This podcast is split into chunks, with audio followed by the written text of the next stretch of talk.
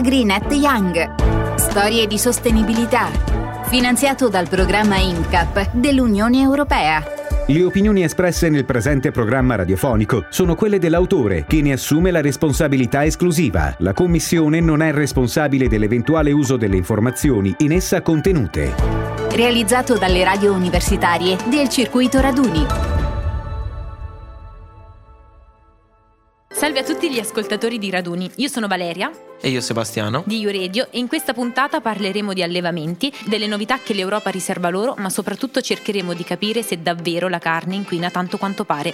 Prima di iniziare però, il Sole 24 Ore ha pubblicato un articolo molto interessante riguardo il consumo di carne sintetica.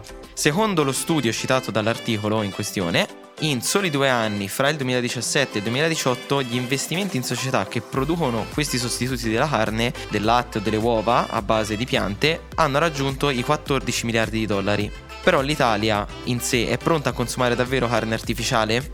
Secondo Ettore Prandini, presidente della Coldiretti, no, perché il 95% degli italiani non mangerebbe mai carne sintetica se questa arrivasse davvero sul mercato, con una bocciatura poi quasi plebiscitaria per quanto riguarda la bestecca fatta in laboratorio da cellule staminali, prelevate per esempio dal muscolo di un bovino. Sulla questione dell'impatto ambientale degli allevamenti, il presidente della Coldiretti ribadisce gli alti standard italiani. La carne italiana infatti nasce da un sistema di allevamento che per sicurezza e qualità non ha uguali nel mondo e che prevede l'adozione di forme di alimentazione controllata, disciplinari di allevamento restrittivi e sistemi di rintracciabilità elettronica. Ma di cosa parliamo quando parliamo di carne sintetica? Parliamo effettivamente di surrogati della carne, plant-based meat, a base di proteine estratte dai vegetali, oppure prodotte addirittura artificialmente tramite una modifica dei geni.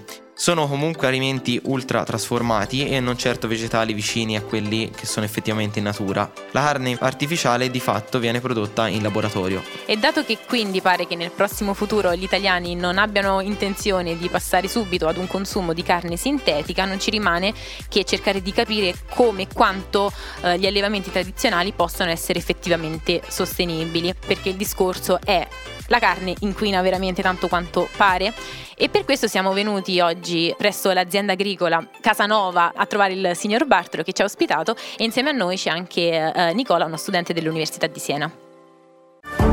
AgriNet Young. Storie di sostenibilità.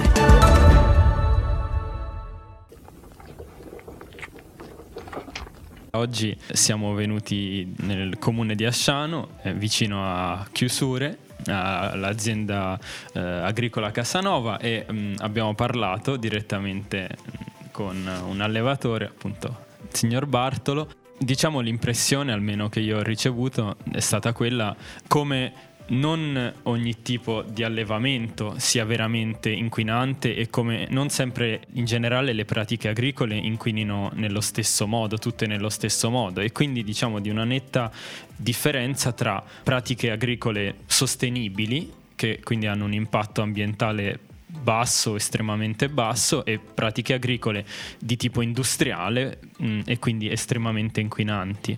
Oggi Bartolo ci ha parlato di tante diverse aspetti fondamentali che rendono un tipo di allevamento come il suo diverso da altri su scala industriale. E forse quello che più mh, mm, mi ha colpito è stato il modo in cui tutte le risorse che vengono impiegate diciamo nella produzione della carne che è il prodotto finale vengono poi eh, in qualche modo poi riutilizzati e reimmessi in un'economia circolare che quindi il più possibile riutilizza i propri scarti per produrre nuova materia, nuovo prodotto. Però passo direttamente la parola a lui.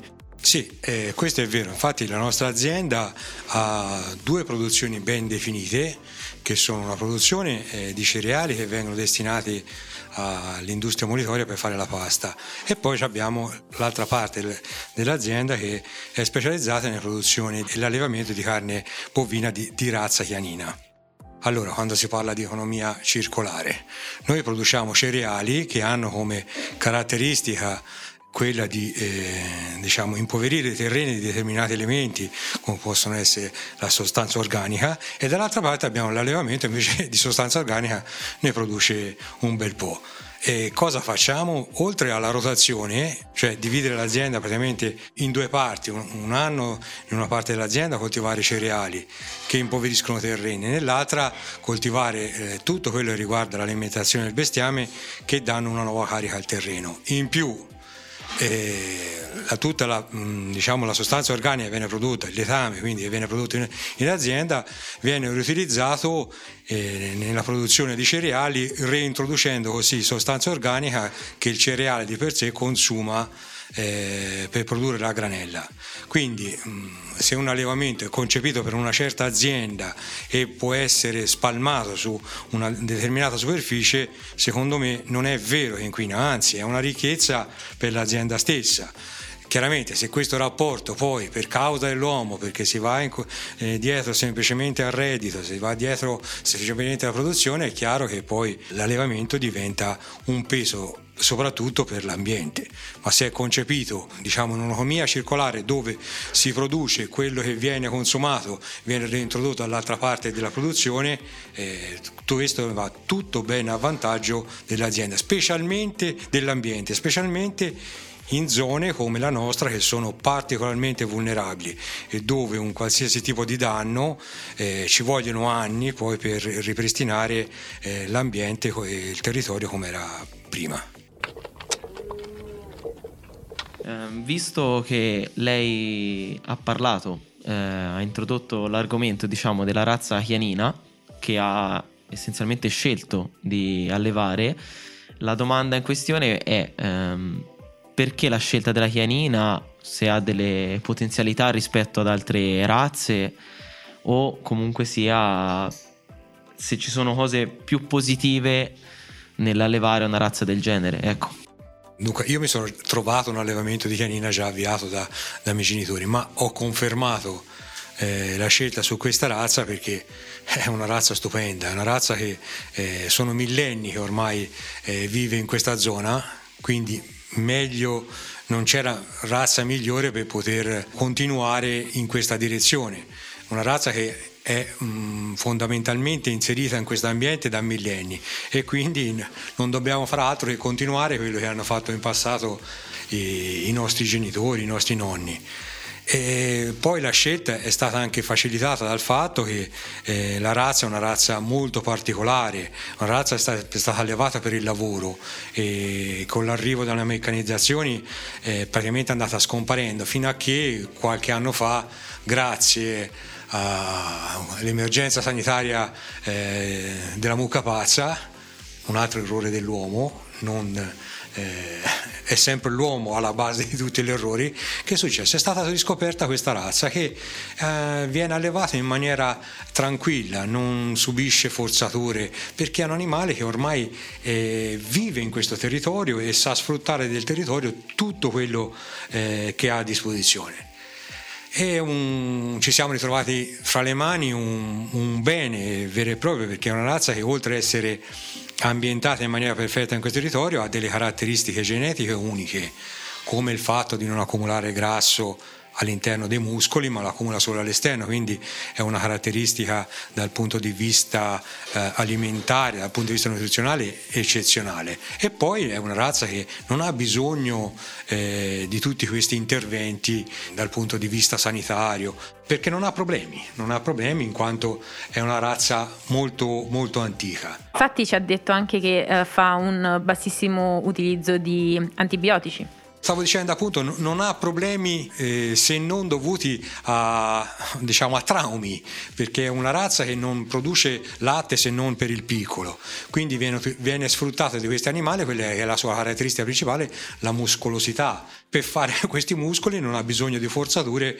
perché là è innata.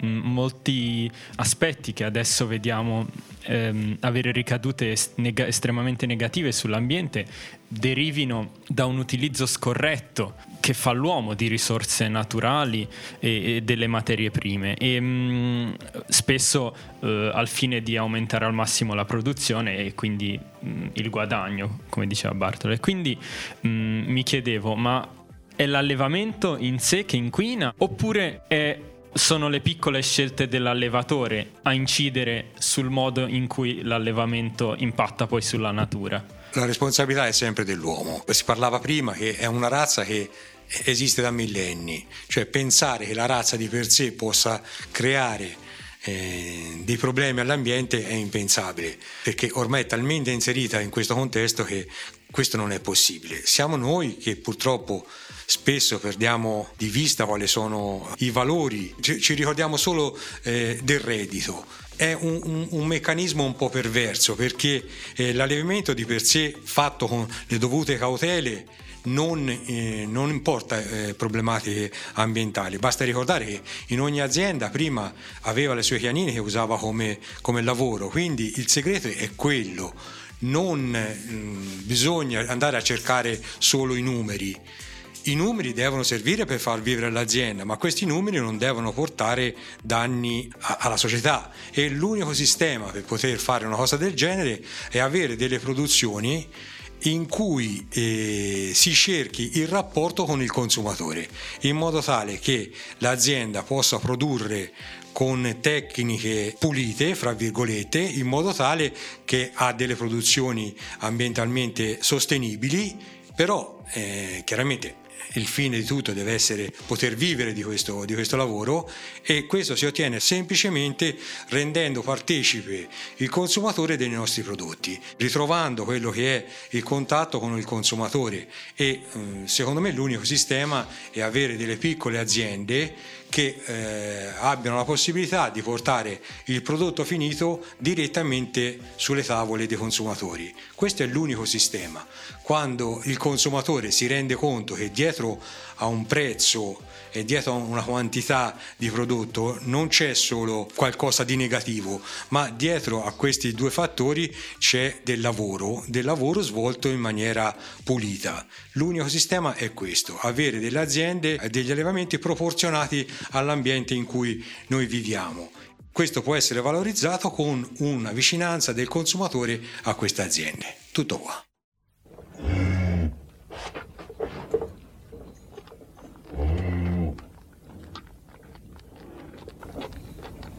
All'inizio di questa puntata eh, Valeria ha nominato eh, l'Unione Europea perché questa è una delle organizzazioni internazionali che da sempre è particolarmente attenta alla questione ambientale e lo ha addirittura confermato recentemente con la nuova riforma della PAC, l'acronimo per Politica Agricola Comune. La versione riformata di questa PAC mira ad essere molto più verde, più equa, più flessibile e anche trasparente.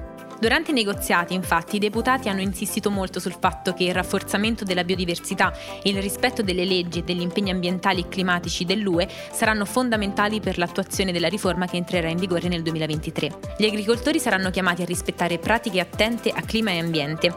Gli Stati membri invece saranno obbligati a garantire che almeno il 35% del bilancio per lo sviluppo rurale e almeno il 25% dei pagamenti diretti siano destinati a misure ambientali e climatiche. La cifra dell'operazione che spetta all'Italia sarà di ben 37 miliardi di euro, a cui devono essere aggiunti, come detto poco fa, quelli provenienti dal bilancio dello sviluppo rurale.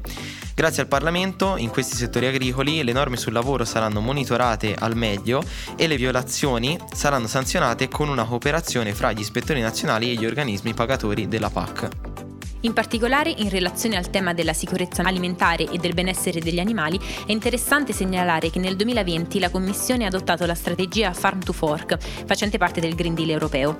Questo progetto prevede azioni ambiziosi per il benessere degli animali nel contesto di un'agricoltura più sostenibile, avere un impatto positivo sull'ambiente, mitigare gli effetti del cambiamento climatico e invertire l'andamento di perdita della biodiversità. Inoltre, una parte di essa, della strategia Farm to Fork, comprende la fitness check Grazie al controllo del benessere degli animali, questa mira ad aiutare la Commissione a valutare la pertinenza del suo attuale quadro legislativo, composto da 5 direttive e 2 regolamenti, riguardanti sempre il benessere degli animali negli allevamenti, durante il loro trasporto e anche al momento dell'abbattimento. La Commissione ha descritto lo schema generale di questo controllo in un piano d'azione pubblicato per ricevere feedback fino a maggio 2020. I commenti ricevuti hanno contribuito a definire gli ulteriori dettagli della valutazione della legislazione europea sul benessere degli animali d'allevamento. I risultati del controllo dell'adeguatezza sono stati utilizzati per riesaminare l'Acquis sul benessere degli animali e altre iniziative della Commissione nel settore. L'Unione Europea sta poi finanziando nuovi progetti LIFE mirati all'azione climatica ed ambientale e uno di questi è Beef Carbon. L'intento infatti è quello di proporre delle strategie di mitigazione per ridurre l'impronta di carbonio dell'allevamento bovino da carne del 15% nei prossimi 10 anni. Il pacchetto clima ed energia della Commissione europea impone la riduzione delle emissioni di gas serra del 36% al 2030. Si inizia con una raccolta di una serie di dati riguardanti la superficie aziendale, gli animali che vengono allevati, la loro alimentazione e il tipo di allevamento che viene effettuato e viene quindi calcolato il carbon footprint della carne prodotta e anche degli altri fattori come possono essere la qualità dell'aria o dell'acqua, il mantenimento della biodiversità e il consumo di suolo ed energia. Di fatto il calcolo include i gas ad effetto serra emessi per produrre anche i mangimi acquistati, i fertilizzanti o le sementi e i fitofarmaci utilizzati, di conseguenza anche i combustibili e l'energia elettrica. I paesi coinvolti ad oggi sono quattro, Francia, Irlanda, Spagna ed Italia, con un totale di ben 2000 aziende. Con il progetto si cerca infine di creare un network di almeno 170 aziende in cui si troveranno e cercheranno dei modi per ridurre proprio la loro impronta di carbonio di quel famoso 15% di cui abbiamo parlato poco fa fra il 2015 ed il 2025. L'Unione Europea, con la comunicazione Il futuro dell'alimentazione e dell'agricoltura, pubblicata il 29 novembre 2017, ha avviato il processo di riforma della PAC per il periodo di programmazione 2021-2027 questa enfatizza il contributo dell'agricoltura nel fornire cibo ai cittadini dell'Unione Europea in quantità e qualità adeguati, nel prendersi cura delle risorse naturali, nell'assicurare posti di lavoro, nella promozione delle zone rurali e nello sviluppo del mercato unico. Quindi, in questo contesto, la comunicazione ribadisce il ruolo che la PAC potrà avere nel promuovere, per esempio, l'occupazione, la crescita e gli investimenti di qualità, l'economia circolare e la bioeconomia, rafforzando contestualmente la tutela dell'ambiente e la lotta e l'adattamento ai cambiamenti climatici. Il trasferimento della ricerca e innovazione al settore produttivo. La promozione dell'economia digitale nelle aree rurali e processi di digitalizzazione delle imprese agricole. O le azioni a favore della tutela e dell'integrazione dei migranti che vivono e operano in aree rurali. La comunicazione di fatto evidenzia la necessità quindi di una maggiore ambizione della PAC rispetto agli impegni assunti dall'Unione Europea a livello internazionale su clima e ambiente dalla COP21 e sviluppo sostenibile, inerente all'Agenda 2030 dell'ONU. Il documento pone inoltre l'accento su tre aspetti che dovrebbero qualificare il processo di riforma. Norme più semplici con meno burocrazia, approccio flessibile orientato ai risultati, più competenze agli Stati membri che avranno maggiori responsabilità nel raggiungimento dei risultati. AgriNet Young. Storie di sostenibilità. Ringraziamo infine Nicola per averci accompagnato in questa esperienza. Il signor Bartolo per averci ospitato all'azienda agricola Casanova. Io sono Sebastiano. E io Valeria di Uredio. Infine ringraziamo Raduni per averci coinvolto in questo progetto e vi ricordiamo che potete ascoltare tutti gli altri episodi sui canali di Raduni. AgriNet Young. Storie di sostenibilità. Realizzato dalle radio universitarie del circuito Raduni